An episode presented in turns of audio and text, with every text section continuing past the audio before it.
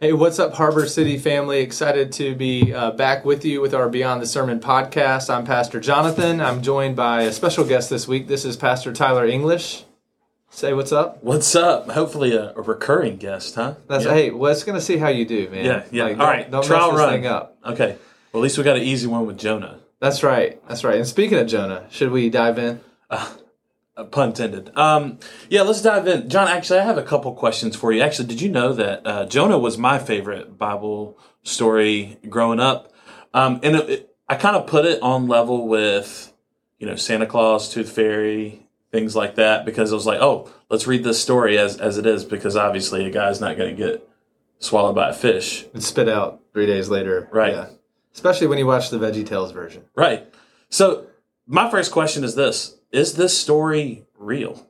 Yeah, that's a great question. Um, understanding genre in literature is really helpful to read and, and understand what the literature is trying to communicate. So we said this in the sermon, but you know, you don't read a proverb the same way that you read the law. A proverb like train up a child in the way he should go, and even when he is old, he will not depart from it. We don't read or understand that the same way that we would understand something like thou shalt not commit adultery. One is a law and one is a wisdom principle. So, what is the genre of Jonah? Well, it is uh, has always been grouped in the minor prophets, the the eleven other minor prophets. But Jonah is also unique, Tyler, among the minor prophets. It doesn't really read the way that any of them read. Uh, most of them are what we would call prophetic oracles for or against a place or a people. Jonah is a little bit more of a narrative. As a matter of fact, it actually begins, um, and the word of the Lord came to Jonah the son of Amittai, which is a formula that we actually see picked up in the historical books, uh, First and Second Samuel, First and Second Kings, and Chronicles. It doesn't begin the same way that the other prophets begin. And so Jonah, uh, the way it is written and constructed, is historical, but it is going to tell you a story. Um, it is a prophetic book, but it also in chapter two includes a psalm, and so it's uh, it, it is unique among the canon of scripture and what genre that it represents. And again, most people, when asking the question of genre, what they're really asking is the question you just asked: Is the story real? Are these events meant to be real, or is this more like allegory or fable? And so, one of the things that we would have to say to that is that it does not read like a fable. And so, examples, you know, if you were to think about your favorite fairy tale, there's not a lot of details. You know, Jack and Jill went up a hill. It's not Jack, the son of Jane, and you know Jill, just or the the, the Jack, the, the the son of Tom, and Jill, the daughter of Jane. Right? Um, there's not a lot of details, and so the formula that the book of Jonah begins with lets you know from the beginning that this isn't just any Jonah. This is Jonah, the son of Amittai, that that connects with the record of the prophet in 2 Kings chapter 14 verse 25. So this is a real historical figure. It's written in a literary style that is relating real historical events, but it's written in a way that is meant to teach us something. It's not like a investigative report where it's just meant to record what happened. On August 7th, Tyler and Jonathan recorded a podcast. It, it's not written that way but it is historical, but it is written to teach and to instruct. Well, that's good. Well, how about this? So you, you said you alluded to a mention of him in Second Kings. Is there anything else that can just kind of point to Jonah as like a historical prophet, as opposed to just you know the Israelites have this bound within their their yeah for for eighteen hundred years the answer was no, but because of some recent and by recent I mean over the last 200 or so years there's been archaeological evidence to recover the site of the city of Nineveh which I thought was fascinating when I was doing some of my study. Again most people thought Nineveh was completely a fictional site that was made up. Um, but lo and behold biblical archaeologists have uncovered that site and um, have uncovered a hill um, that was on top of that site. There are actually these two hills. One of the hills the name of the hill was Aramaic for the prophet Jonah. And so to have a pagan nation name one of their sites after a Jewish prophet is a pretty good historical indication that something of significance happened there. That's pretty cool. All right, so then let me ask you this. let's move to this idea of miracle. And I know like we could talk about this miracle all throughout the Bible, in particular Jonah. Like Jonah in and of itself is just it has it, it has barriers to believe because we're talking about this guy got swallowed by a fish. For three days he stayed there and then he got spit out and just happened to be very close to Nineveh. Talk about this aspect of like miracle, no, like how do how do we know that? What what yeah, that, that's a, it's a great question. You know, let's let's just go through the book of Jonah and talk about the the miraculous that occurs. You know, first we see uh, God speaking to a man in Jonah one one. We see God sending a storm when that man disobeys Him. We see once that man is cast into the sea, God immediately calms the storm. Immediately, we see uh, God send a great fish to swallow that man we see God preserve the life of that man while he's in the fish to some degree. Uh, by the way, there's theories, uh, there's different opinions that Jonah actually died in the fish and was resurrected and cast out um, on the on the, the seashore. Um, but most interpreters haven't taken that position. Most believe that God miraculously preserved his life for three days and three nights in the belly of the fish, and that he was cast back onto the seashore in some proximity of Nineveh because he begins to make the journey in obedience. It takes about a day for him to get there. At the end of Jonah, in Jonah chapter 4, um, God uh, appoints a plant to grow over Jonah's uh, little tent that he makes while Jonah is actually tailgating to see if God will destroy Nineveh like Sodom and Gomorrah. I mean, an apocalyptic tailgate is what is happening in Jonah chapter 4. And the, and the passage says that God appoints a plant to grow over Jonah and provide him shade. And then later he appoints a worm to eat that plant so it falls. And so there's there's a lot of supernatural sovereignty over nature that is all throughout the book of jonah. And so most people fixate on the fish but there's certainly other elements here. And so jonah certainly falls into line of all the biblical account that yahweh the covenant god is also the creator god who is sovereign over all aspects of nature therefore in the hebraic worldview it is very consistent that God, who is sovereign over nature, will command nature to accomplish his purposes. Now, for our modern worldview that does not believe in God or believes that the world is governed mainly by material forces, this does seem like a type of supernaturalism, a type of mysticism, a type of superstition that is very hard or challenging to believe. All right, let's switch gears just a little bit. So, I can buy. We we go in. We see that it's, it's a historical event. We see the evidence of miracles and just kind of understanding miracles in the Bible. You know, mm-hmm. we we there's some good sources on that. C.S. Lewis is somebody I think of that's talked a lot about like these miracles and the expansion of God's created order and God using that because He was creator to be able to do that. And so, I want to ask this though. Jonah was very he he's not exactly kind in his own book, right? Will we go so far as to say that he's like a racist? Like he, he wanted nothing to do with Nineveh. Yeah, that's a great question. And to some degree, depending on how you define race, perhaps, I think it would be a little more closer to say that he was a nationalist in the sense that he was uh, maybe not just an Israel first, but Israel only. Um, again, we actually have to offer some sympathy to Jonah because um, he, it wasn't just saying, "Oh, Israel's better than all the countries around us." All the countries around Israel were trying to destroy Israel, and so these were enemies who had uh, been at war, killing friends, soldiers, people, deporting entire populations, uh, practicing genocide towards his nation. And so there is definitely an identification of Jonah with his people. Now, most scholars will say both from the Second Kings 14 um, passage and from Jonah's response to the sailors in Jonah 1 that Jonah has has closely put his identity as first being a Hebrew and then second being a God-fearer or a follower of God. That is very evident. It's also evident why there is so much um, uh, resistance to him going and proclaiming repentance to people who are not a part of the nation of Israel. And so, whether Jonah was a racist is, um, you know, I know that term is fraught with a lot of modern meaning. I think it is certainly uh, the, the book seems to indicate that he was a nationalist um, who did not want the mercy of God extended to people outside of his nation, or at least not first. And so um, the the you you asked the question of authorship. You know the what's so interesting is that if you know scholars debate whether Jonah wrote the book of Jonah or not, but they don't debate whether he is the source material. I mean, Jonah prays a prayer in the belly of the fish in Jonah two. Only he was there to be able to do that.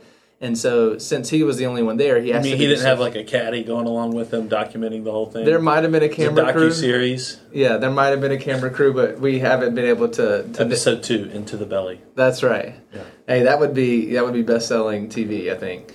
But no, Jonah had no no one else there with him, and so he is the source material for the book of Jonah, which means that Jonah's telling his story as um, where he or uh, you know his sinfulness is being portrayed as wicked and as a positive example of God's heart for the nations. The book of Jonah in all the corpus of the Old Testament is one of the strongest statements about God's love for the nations. And it is remarkable that Jonah, the nationalist, is the one who is behind that material. And so, as we contemplate God's great mercy and grace on this prophet Jonah, isn't it remarkable that God used even his disobedience and even his nationalism to teach his own heart, God's own heart for the nations to his people? Do you think that there was any kind of fear of Jonah that God was removing his blessing from Israel and he was just moving on to another nation? Uh, I don't know. You know, I do know that Israel was up and down, and that the prophets saw the prosperity or the calamity that came to Israel as a sign of God's blessing or favor that was tied to Israel's obedience or disobedience. So the prophets put their hope in Israel obeying God so that Israel would be blessed by God.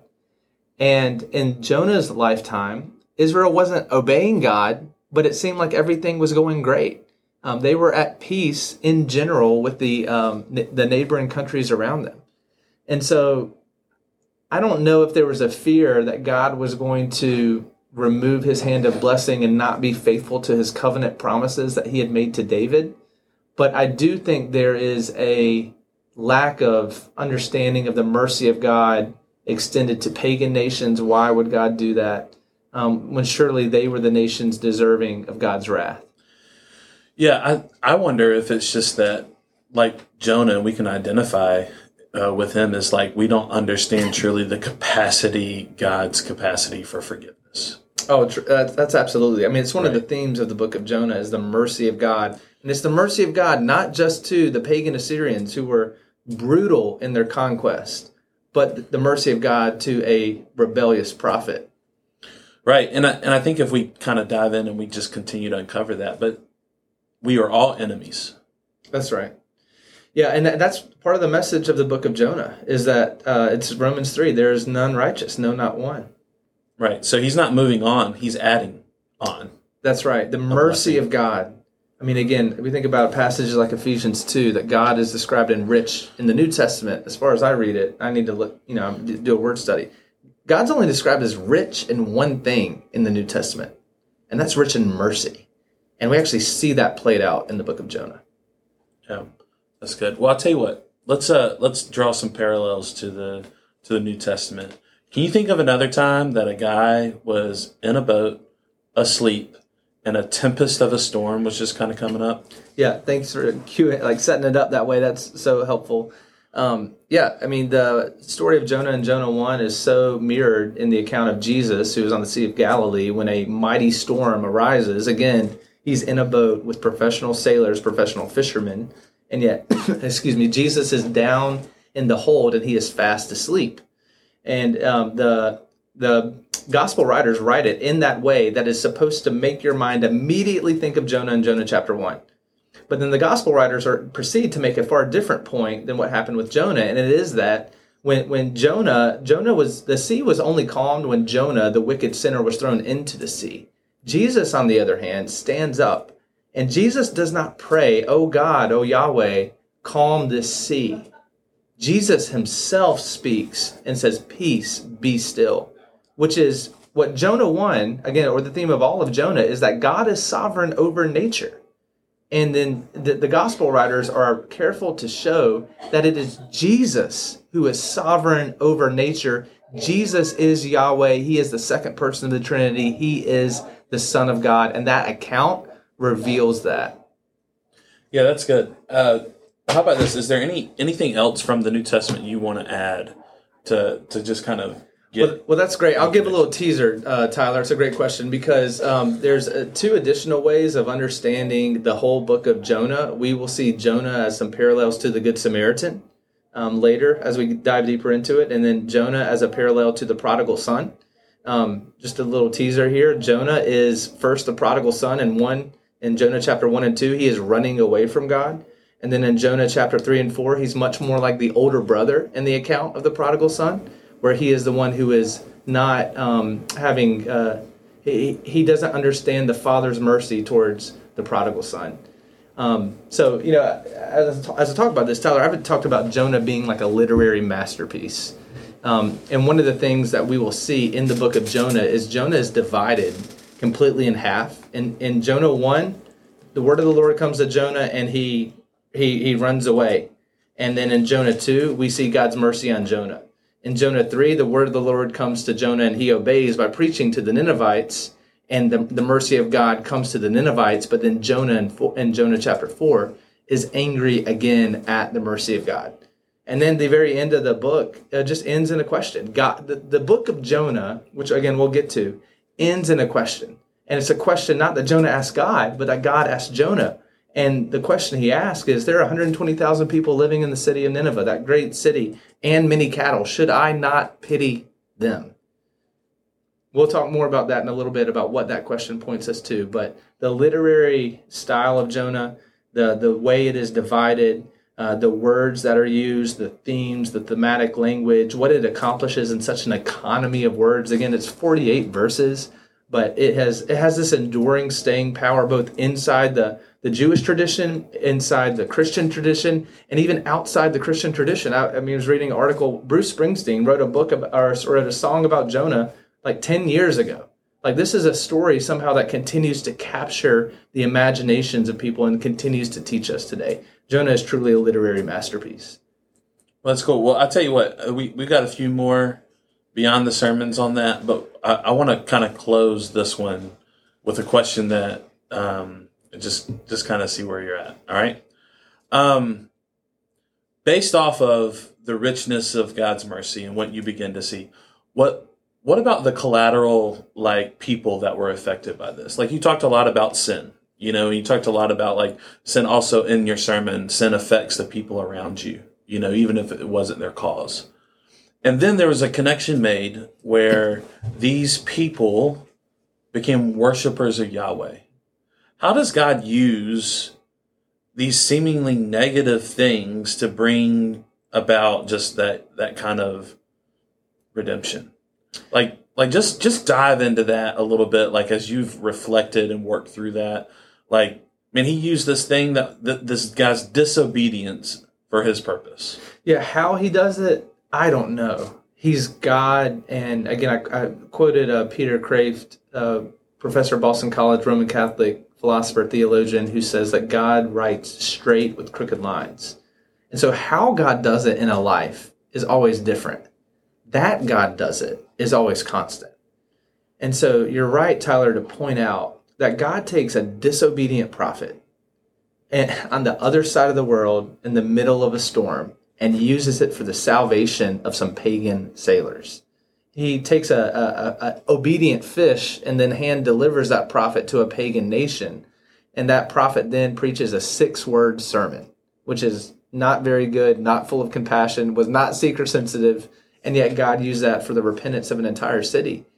And so that should give us very practical application. This is this is what god does. God can take even our brokenness even our even the disobedience of ourselves or those around us and use it for our redemption and the redemption of our city. Now, what we want to strive to do is not to, to, to, to let God put God in a position where He's using our disobedience to bring that about, but rather our, our obedience. So I think that practically, as a pastor at Harbor City Church, how is our church using our obedience to God to be a blessing to our neighbors around us. And so I think about, uh, I had a conversation with one of the city officials of Charleston. Uh, I had the chance to, to meet him.